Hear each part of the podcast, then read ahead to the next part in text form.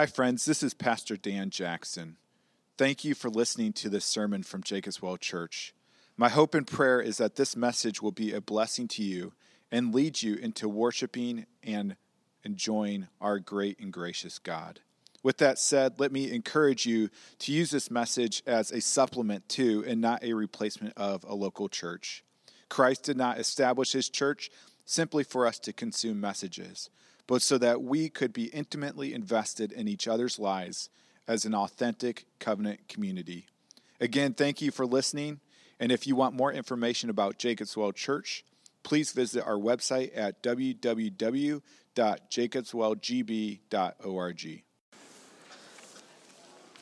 I don't know if you've ever gotten one of those moods where you just kind of want to declutter the house and you just start like throwing stuff away or giving stuff away. Uh, that happens to me every few months. And about a year ago, I got in that mood. And I, and, I, and I found out the hard way as a married man that I don't just get rid of stuff, but I need to talk to my wife about it.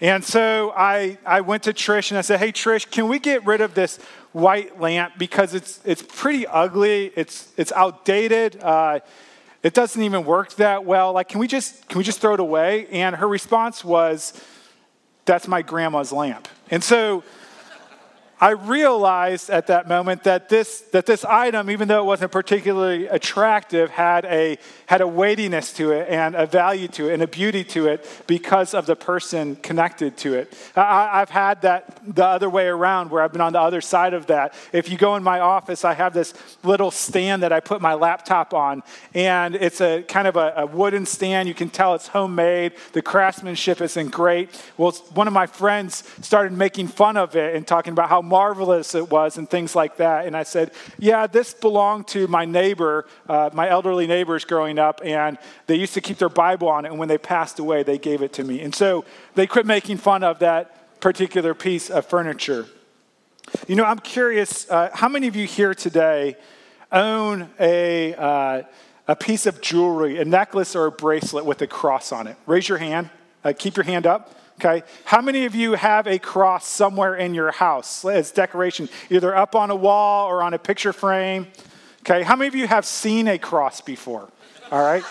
Okay. All right. Some of you are not raising your hands, which means you are tried and true Presbyterians because Presbyterians don't raise their hands in a worship service. So, great to have you with us. Uh, you can raise your hands all you want. I love hand raisers. But, anyways, um, here's the thing is that, is that we pass by probably dozens of crosses every day. I mean, there's one there. You'll see them throughout your house. They're on coffee mugs. I mean, they're cross stitched. They're on our walls. They're everywhere. And what tends to happen is that because we see the cross so much, we forget the weightiness of the cross and we forget the beauty of the cross. And so today, what I, my hope is to do is just to pause and to look into God's word and consider the glory of the cross together. Now, I want to be very careful with this because in some traditions, we have turned the cross into an idol, as if it is something that we worship. Sometimes people pray to the cross, which is literally praying to pieces of wood. Sometimes people see crosses as, you know, lucky rabbit's foots. They'll have it around their neck and they'll, they'll rub it or they'll kiss it, you know, before they're about to do something, uh, thinking that it will give them good luck on whatever they want. And so we don't come here to worship the cross, but we come to worship the one who bore the cross on our behalf. Does that make sense? And so, as we study the cross and consider the weightiness and the beauty of the cross, we want to look through the cross to the one who died upon the cross for you and for me. So, if you would please open up your Bibles to John chapter 19. Uh, if you do not have a Bible, there should be a Bible in the seat in front of you, a red Bible, and it's page 905 in that red Bible, page 1075 in the large print Blue Bible. We're continuing our series in the Gospel of John, and we have come to the story of the cross. Each gospel, Matthew, Mark, and Luke, also John, talk about the cross of Christ, but each of them provide different details about the cross. And so today, I really want to focus on John's details about the cross of Christ and ask the question why does he give certain details and not other details? Now, we'll, we'll bring in some details from some of the other gospel accounts, but mostly focus on the gospel of John to help us grow in our appreciation for the weightiness and the beauty of the cross. So today I'm going to start in verse 15, so we'll, we'll overlap a little bit with last week, but we will read through verse 21. John 19, verse 15. They cried out, Away with him! Away with him! Crucify him! Pilate said to them, Shall I crucify your king? The chief priests answered, We have no king but Caesar. So he delivered him over to them to be crucified. So they took Jesus, and he went out bearing his own cross to the place called the place of a skull which in Aramaic is called Golgotha. There they crucified him, and with him two others, one on either side, and Jesus between them. Pilate also wrote an inscription and put it on the cross. It read, Jesus of Nazareth, the King of the Jews. Many of the Jews read, read this inscription, for the place where Jesus was crucified was near the city, and it was written in Aramaic, in Latin, and in Greek. So the chief priests of the Jews said to Pilate, Do not write the king of the Jews, but rather, this man said, I am king of the Jews. Pilate answered, What I have written, I have written. When the soldiers had crucified Jesus, they took his garments and divided them into four parts, one part for each soldier, also his tunic. But the tunic was seamless, woven in one piece from top to bottom. So they said to one another, Let us not tear it, but cast lots for it to see who it, whose it shall be. This was to fulfill the scriptures which says, They divided my garments among them, and for my clothing they cast lots. So the soldiers did these things. But standing by the cross of Jesus were his mother and his mother's sister, Mary, the wife of Clopas, and Mary Magdalene. When Jesus saw his mother and the disciple whom he loved standing nearby, he said to his mother, Woman, behold your son. Then he said to the disciple, Behold your mother. And from that hour, the disciple took her to his own home. Let's pray.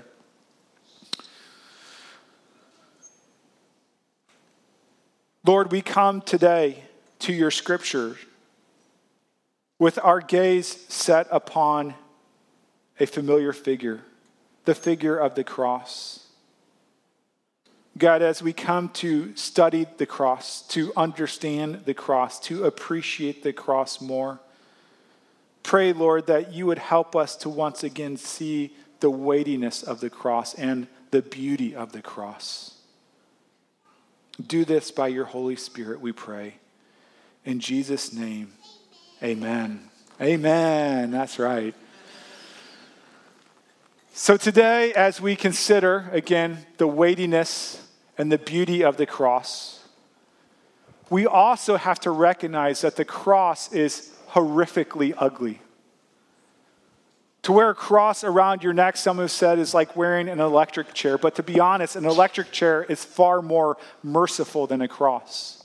A cross was, was developed to be an enduring cruelty a long lasting torture and, and have a suffocating death of the one who hung upon it. It was a horrible, ugly sign to the people who stood below it. And so today, as we consider these things, I want to ask the question how can the cross, an item of such misery and horror, also be for us a symbol of beauty and joy and glory. And so there are three aspects of the cross I want to look at today. First is the journey of the cross. Now, before we get to the journey of the cross, I want to consider Christ's journey to the cross. Let me ask when did Christ's journey to the cross begin? Don't answer out loud because I might embarrass you. Christ's journey to the cross began before the creation of the world because the cross was the eternal plan of God, and Christ is the eternally begotten Son of God. And so the, the, the, journey to the cross began before the world even existed.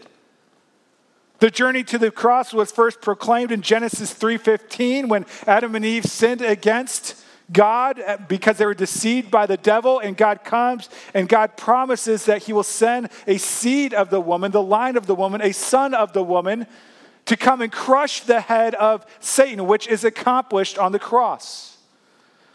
Considering Christ's earthly journey to the cross, his his proclamation of the cross was, was begun even be, at his conception. If you remember, when Mary was pregnant, an angel came to Joseph. And he's telling Joseph not to divorce Mary, not to leave Mary, because Mary has conceived a child by the Holy Spirit. And the angel says to Joseph that he should give him the name Jesus because he will save his people from their sins. How will he save them from their sins? Through the cross. Then there are the final 24 hours. The final 24 hours of Christ's journey to the cross. Really, it's what we've been studying for the past six months. These times are approximate, but on Thursday, about 24 hours prior to the cross of Christ, Jesus gathers his disciples for that final Passover meal. And he transforms it from the Passover meal into the Lord's Supper, saying, This is my body and my blood, pointing them to the cross. Then Jesus gives a farewell discourse with the final instructions and preparing them for the reality of the cross that's going to come. That evening, about 12 hours before the cross, Jesus takes his disciples to the Garden of Gethsemane where Christ cries out to God the Father concerning the cross and the wrath of God that comes upon the cross. And yet, in obedience, Jesus does not run away from the cross, but around midnight, he surrenders himself to his betrayer and the military that is around him that will lead him to the cross. Good Friday, around 1 a.m., Jesus appears before Annas, the patriarchal high priest who was a former high priest. Jesus then, from 2 to 4 a.m., appears to a council of the Sanhedrin. Around 5 a.m., stands trial before the full Sanhedrin. 6 a.m. in the morning, Jesus stands trial before Pilate. And then 7 to 8 a.m., Jesus is sent to Herod and back to Pilate. Between 8 and 9 in the morning, Jesus is sentenced to be crucified. And then 9 a.m. to 3 p.m., the journey of the cross leads him up to Calvary for the crucifixion. So, with this timeline in mind, I want to look back at our text, verse 16, the second half. And I'm going to slow us down and dissect this a little bit. It says, So they took Jesus and he went out. This, this, this little note here that Jesus went out may be something that we would quickly read over, not consider to be very important. But the writer of Hebrews tells us why it's so important that Jesus went out, meaning outside the walls of Jerusalem. In Hebrews 13, it says, The high priest carries the blood of animals into the most holy place, which is the temple in the city. It says, as a sin offering. But the bodies are burned outside the camp. And so Jesus also suffered outside the city gate to make the people holy through his own blood. And so the question is why is it so important that Jesus follows the model of the atoning sacrifice on the Day of Atonement? Why is it so important that Jesus goes outside the gate to die, outside the city to die?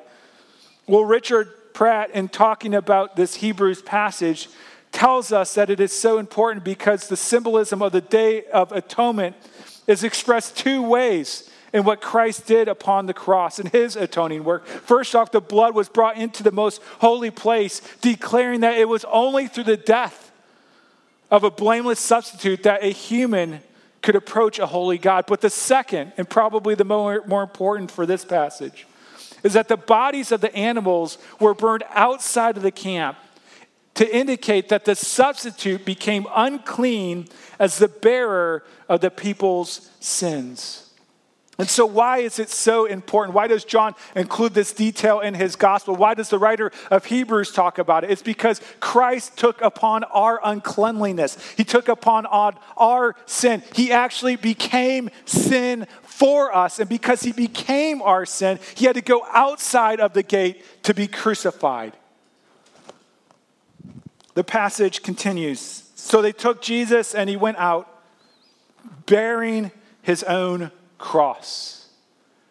Now, there have been many artistic renderings of Jesus bearing his own cross, carrying it up to Golgotha. Many times the rendering has the full cross you know, the, the, the, the, bottom dragging against the ground as Jesus carries it. But the Roman tradition was that they would give him the crossbar only, not the, not the vertical part. And they would put that on his shoulders, and he would have to carry it up to Golgotha, up to Calvary, the place of the skull, which we'll talk about in a little bit. And, and what's so interesting is this crossbar usually weighed between about 50 and 100 pounds, which may be heavy to us, but it's not that heavy. Especially for a Jewish carpenter, for someone who was used to carrying around lumber, for someone who was used to carrying around stones, for someone who was who really traveled a lot and carried pretty much everything he owned on his back, 50 to 100 pounds would not be that significant. And yet, Christ fell under the weight of that crossbeam. He could not carry that crossbeam up to Calvary. And the question is why? Why couldn't Christ carry it if it was not all that heavy? Well, if you remember, Jesus was scourged by the Roman soldiers. It was a punishment reserved for non Roman citizens because it was too painful and humiliating to inflict upon a Roman citizen. It was said that that scourging was, was so humiliating because it was worse than what, quote, a stupid animal would receive. The scourging would include a leather whip, which had nine leather tails to it. And in those tails, there would be sharp objects like glass and metal and sheep bone. And they would tie the person up to a post because one lash of this would strike them to the ground. They would tie him to a post and they would, they would reach back and they would throw the whip at their back. And as the whip impacted their back, all of those sharp pieces would dig into their flesh and dig into the muscle. And then they would rip it away, tearing the back to shreds. It's a horrific picture to imagine. And yet, we know from the prophet Isaiah that Jesus received a thorough flogging. Because according to Isaiah, Jesus was beaten beyond recognition. That was, and it doesn't say beyond recognition as Jesus, but beyond recognition even as a human being. That's how badly Jesus was beaten. And so you can imagine his back completely exposed, the muscles torn, it is raw, and they put upon it this splintery cross. And he is beaten so severely that he cannot even make it up the hill. You see, Jesus fell under the weight of the cross, not because the cross was so heavy, but because Jesus was beaten so badly for you and for me. And so this stranger, Simon of Cyrene, comes and helps Christ carry his cross to the place of crucifixion. Back to our passage again. So they took Jesus and he went out bearing his own cross to the place called the place of a skull, which in Aramaic is called Golgotha. In Latin, it's translated Calvary. Scholars are not exactly sure why the place is called the place of the skull. Uh, there's a Jewish tradition that believes that Adam's uh, skull was buried in that mountain. Others say that it's called the place of the skull because the contours of it from a certain angle looks like a skull. Maybe it was simply called the place of the skull because that's where people were crucified. Whatever the reason, for them naming this the place of the skull, it was obviously not a place you took your family on a picnic. It was a place not of, of joy and of life, but of death and of judgment. And so we look at the journey of the cross of Christ, a journey of suffering, a journey of shame, a journey of death. And it is so horrible and yet beautiful because that is the journey that we deserve that Christ took on our place. The second aspect of the cross, we have the journey of the cross. There's also the proclamation of the cross. Look at verse 19 with me. It says Pilate also wrote an inscription and put it on the cross. It read, Jesus of Nazareth, the King of the Jews.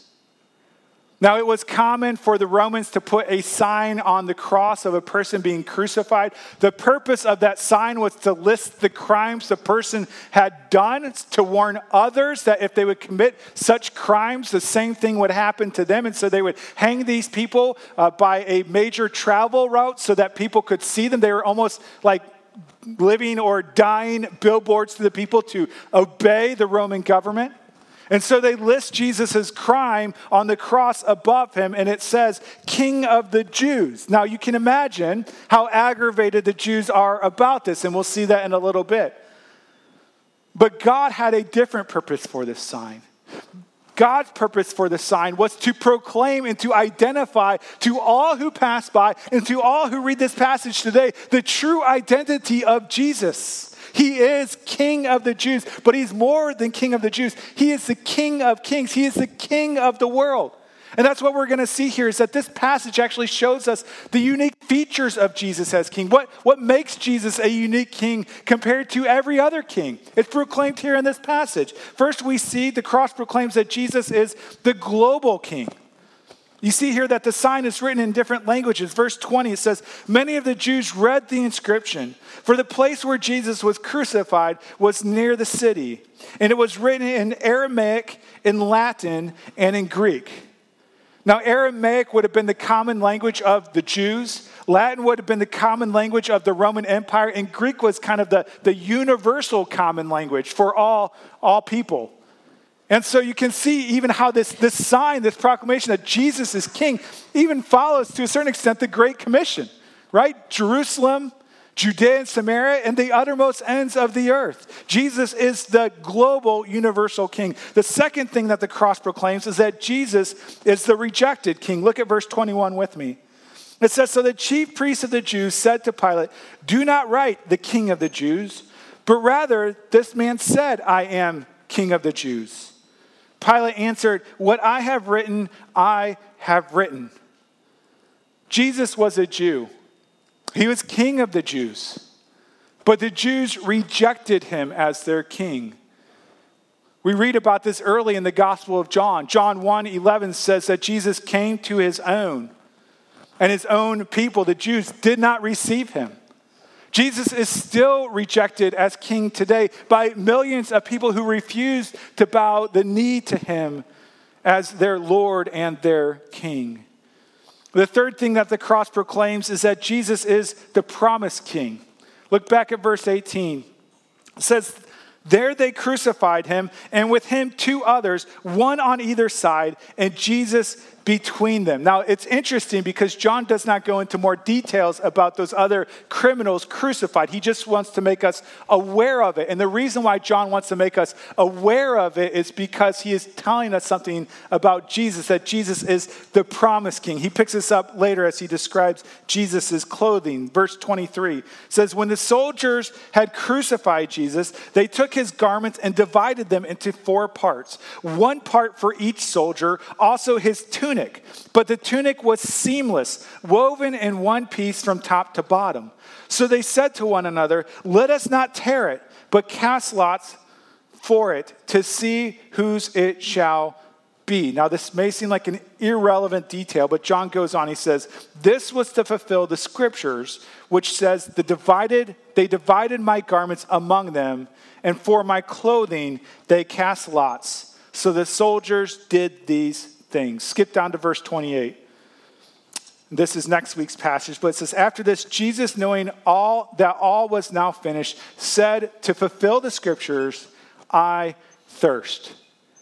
And so you see, John is including these details that may seem random and obscure and not all that important. He talks about how Jesus was thirsty in his death. He talks about how the soldiers gambled for his clothing. He, they talk about how Jesus um, was thirsty and wanted some water. And he is listing all of this to show us that Jesus is the promised king. You see, Psalm 22 was written a thousand years before the cross of Christ. And this is what it says, talking about the promised king. It says, My strength is dried up like a potsherd, and my tongue sticks to my jaws. You lay me in the dust of death. This is expressing his thirstiness, which is also expressed in other Psalms. Verse 16, it says, For dogs encompass me, talking about the Roman soldiers who crucified him.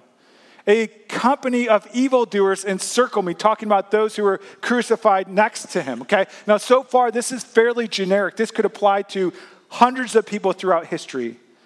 But then it gets undeniably specific. It says, They have pierced my hands and feet. We know Christ was crucified on the cross. Again, they put nails through his hands and his feet. But what is so fascinating about this prophecy of the coming king is that the cross was not even invented until 600 years after this psalm was written. Verse 17 I can count all my bones. We know Jesus' bones were not broken because he died so quickly. We'll learn more about that in the coming weeks. They stare and gloat over me. They divide my garments among them, and for my clothing they cast lots. So, in the passage today, we read that Jesus had five pieces of clothing. The first four pieces were separated amongst the other, the, the Roman soldiers. Each one got one piece of clothing. This was kind of their spoils for doing their job, side perk, I guess you would call it. But what's so interesting is that because the tunic was seamless, because it was woven in one piece, this very minute detail, they decided not to tear it into four pieces, but to gamble over it, to cast lots for it, to fulfill the scripture. Now, just to be clear, this, the Roman soldiers were not sitting there below the cross thinking, how can we fulfill Psalm 22, right? How can we make sure that we don't, that, that we cast lots for his clothing? Rather, God had so ordained all that came to pass, even that Jesus would have a seamless tunic, and that the Roman soldiers would appreciate it so much that they would not tear it but cast lots for it. Jesus is the promised king. We also see, fourthly, that Jesus is the humiliated king. The cross, of course, was a means of torture, but it was also a means of humiliation and shame. They actually led Jesus and they took, stripped him of his clothes and hung him on the cross naked for all to see. I don't think it's too hard for us to understand how humiliating that would be, right? If we went out and tied you, you know, on the, on the, on the electric post out by the street, completely naked for everyone that comes by you to honk at you, to mock at you, to insult you, that would be horrifically embarrassing. I mean, I don't know about you, I'd probably put my house on the market the next day and move out of state. But they would strip them naked to embarrass them, to shame them. You know, nakedness and, and shame are connected all the way back in the Garden of Eden. In Genesis 2:25, we read that the man and his wife were both naked and were not ashamed. But then when sin came into the world, they hid from God. God says, Why did you hide from me? And Adam says, Because I knew I was naked. And so he sewed, fig leaves to cover his nakedness. But then God, in his grace, came and created a better covering for their shame. God did something that was really unthinkable in the garden. God made the first killing in the history of the world. God killed an animal, a blood sacrifice, and took that blood sacrifice to cover the sin and the shame of Adam and Eve, pointing us forward to the cross of Christ. You see, friends, all of us will stand naked before a holy God one day. All of our sin exposed, all of our horrible thoughts, all of our horrible deeds, everything we do will be plain before God. Hebrews 4:13 says, "And no creature is hidden from God's sight, but all are naked and exposed to the eyes of him who we must give account." All of us come before God naked and ashamed, completely exposed. And yet, God has made a provision for our nakedness. God has made a provision for our sin and for our shame. He has offered a blood sacrifice to cover our shame. Isaiah 61 says, I will rejoice in the Lord. My soul shall exalt in my God, for he has clothed me with garments of salvation. Galatians 3 says, For as many of you were baptized into Christ, have put on Christ. Friends, if you trust in Christ for your salvation, you no longer have to fear standing naked and exposed before a holy God because you have been clothed in the righteousness of Christ. In her book, The Hiding Place, Corrie ten Boom, who was in uh, concentration camps in Germany during World War II, she talks about a time and she says, um, she says uh, her sister and her were forced to remove their clothes and stand naked uh, before the Nazi soldiers, as was typical for inspection. She talks about how embarrassing and shaming it was and how dehumanizing it was. She says, as the soldiers joked and sneered, she stood there feeling completely defiled and forsaken. But then she remembered something Jesus hung naked on the cross. Suddenly, her emotion turned to wonder and worship as she thought about how Jesus chose to do that which she was forced to do. She leaned forward and whispered to her sister, Betsie, Betsie, they took his clothes too. And Betsie gasped and said, Oh, Corrie, that's right. And I never thanked him. Christian, have you thanked your King for being stripped naked on your behalf to clothe you in the righteousness of Christ. The cross is so horribly ugly and yet majestically beautiful because the cross proclaims that Jesus is the global king, the promised king, but that he is also the rejected king and the humiliated king so that he could save you and bring him in bring you into his kingdom. That is the beauty of the cross the journey of the cross, the proclamation of the cross. Finally, we have the compassion of the cross. I'll try to go quickly. We're running out of time. Verse 25 says, But standing by the cross of Jesus were his mother and his mother's sister, Mary, the wife of Clopas, and Mary Magdalene. When Jesus saw his mother and the disciple whom he loved standing nearby, talking about John, the author of this book, Jesus said to his mother, Woman, behold your son. Then he said to the disciple, Behold your mother. And from that hour, the disciple took her to his own home. You know, when we first met Mary, Mary was a young teenage girl full of life and energy. That Her future was in front of her. She was engaged to this righteous man named Joseph. She must have dreamed of a big family and what would become of her children. But now here she is, three decades later, before the cross of Christ, watching her older son, oldest son, who has been beaten half to death, literally, and then hung on the cross to die, as people pass by and mock him and hurl insults at him. And so she is overwhelmed with grief and despair, and yet Jesus, who is suffering, gasping for breath, through his blood drenched eyes, focuses in on Mary, focuses in on John, and says, Mary, he will now be your son. He will take care of you. Now, here's the interesting thing. In my community group, they said, why didn't, why didn't like Jesus' half brothers take care of Mary? Um, which was a great question. And I think here's the reason Jesus had at least three half brothers and, and a couple half sisters. We don't know how many, but why, why didn't Jesus give, give his mother to them to take care of? That seems to make sense. And I think the reason is because Jesus was far more concerned uh, for Mary than just her material needs.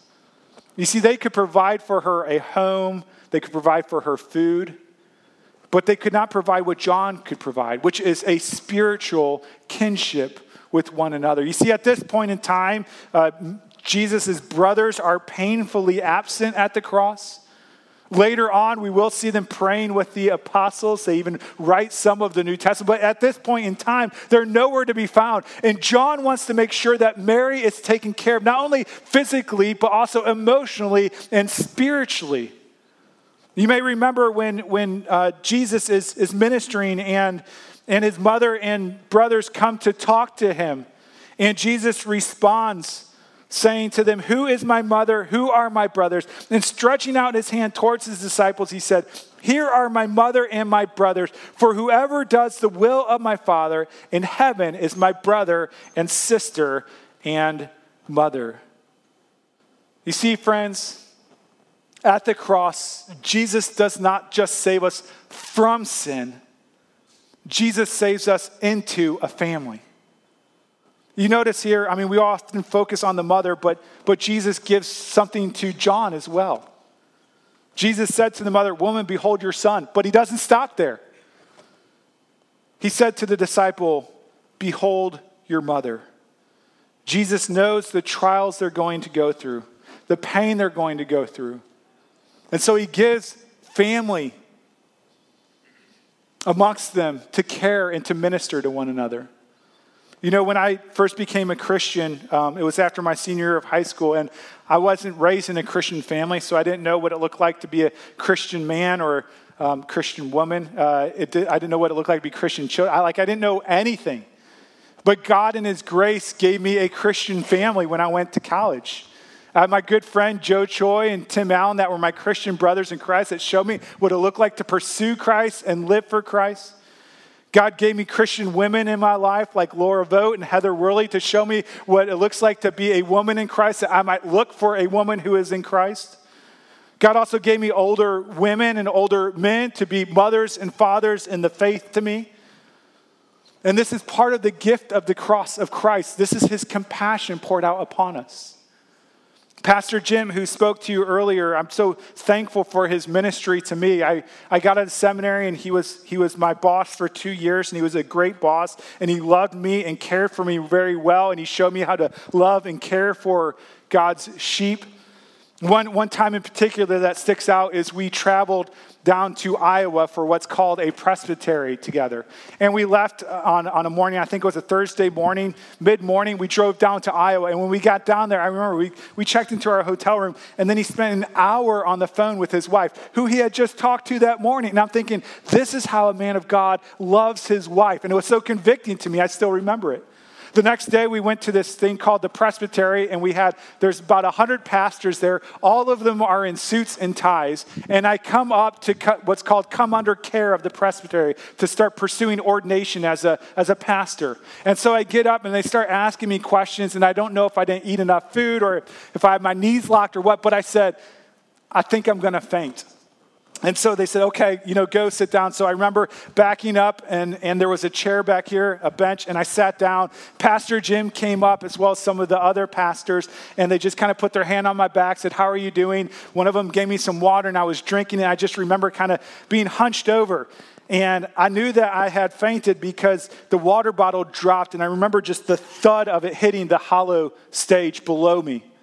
When I, when I woke up from, from fainting, I, I said, I think I'm going to throw up.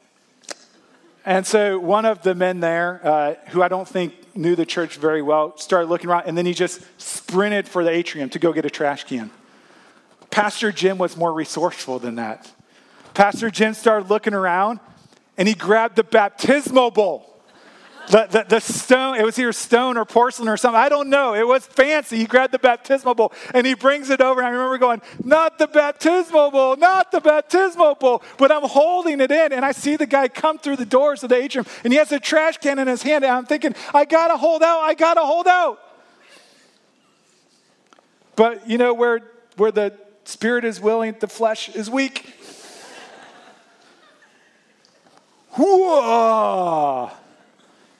Right into the baptismal bowl. Pastor Jim there holding the bowl for me. And that may seem silly, but then I remember Pastor Jim coming alongside. You know, in this case, you might want to distance yourself from someone like that, right? Because they just desecrated the baptismal bowl. Pastor Jim put his arm around me. It's okay, Dan, it's just furniture. It's just furniture. He was there to encourage me, to lift me up, to help gain a little bit of self respect back, just a little bit. But this is what fathers and mothers and brothers and sisters and sons and daughters in Christ do. We're there for each other throughout the trials of life, the embarrassments of life, to love and care and minister to one another. And I just shared a story that is very awkward for me. Let me, just as a means of retribution, ask you to do something very awkward for about 10 seconds. I want you to stop looking at me and I want you to look at the people around you. Go ahead. I know it's awkward. Just do it. Look at the people around you, front, back, and hear these words Christ not only died to save you from hell, Christ died to bring you into the family of God. And around you are your brothers and sisters, mothers and fathers, sons and daughters in Christ. This is the compassion of Christ on the cross. Let me end with this, and I know I'm a little bit over, but when I was in college, I was a brand new Christian, and I joined a fraternity house. And I was living in this fraternity house, and it wasn't like a Christian fraternity house by any stretch of the imagination. It was a fraternity house that you never want your daughter to go into. That's the fraternity house that I lived in. And because I had just become a Christian and God had really captured my heart, He used me to start up a Bible study in this fraternity house. And some of the guys through that Bible study recommitted their life to Christ. Some of them trusted in Christ for the first time. And as we were growing and seeking to, to love Christ and live for Christ together, I decided I'm going to make up some handmade crosses. And so I took this little, uh, little piece of I guess you'd say it's rope, and I would string it between a cross that I put together. It was just it was just wire that was covered in a clear plastic, and I would bend it into the shape of the cross. And so I gave one of these to each of the guys, and they would wear them to remind them uh, of who they belonged to, that they belonged to Christ. Now, somewhere in this, and I don't think it's good theology, I don't know, but, but what we decided, and I don't know how this came about, was that whenever we were going to intentionally sin against God, we would take off that cross and put it in our drawer or hang it on the wall or something. So at first we were very zealous about this, right? Like so we were always wearing our cross. But then but then time went on and we would take our crosses off on Friday nights, on Saturday nights. But then we would keep it on during the week. But then time went on and we would take it off Sundays and Mondays and Tuesdays and Wednesdays and Thursdays. And it was a great reminder to us of the beauty of the cross.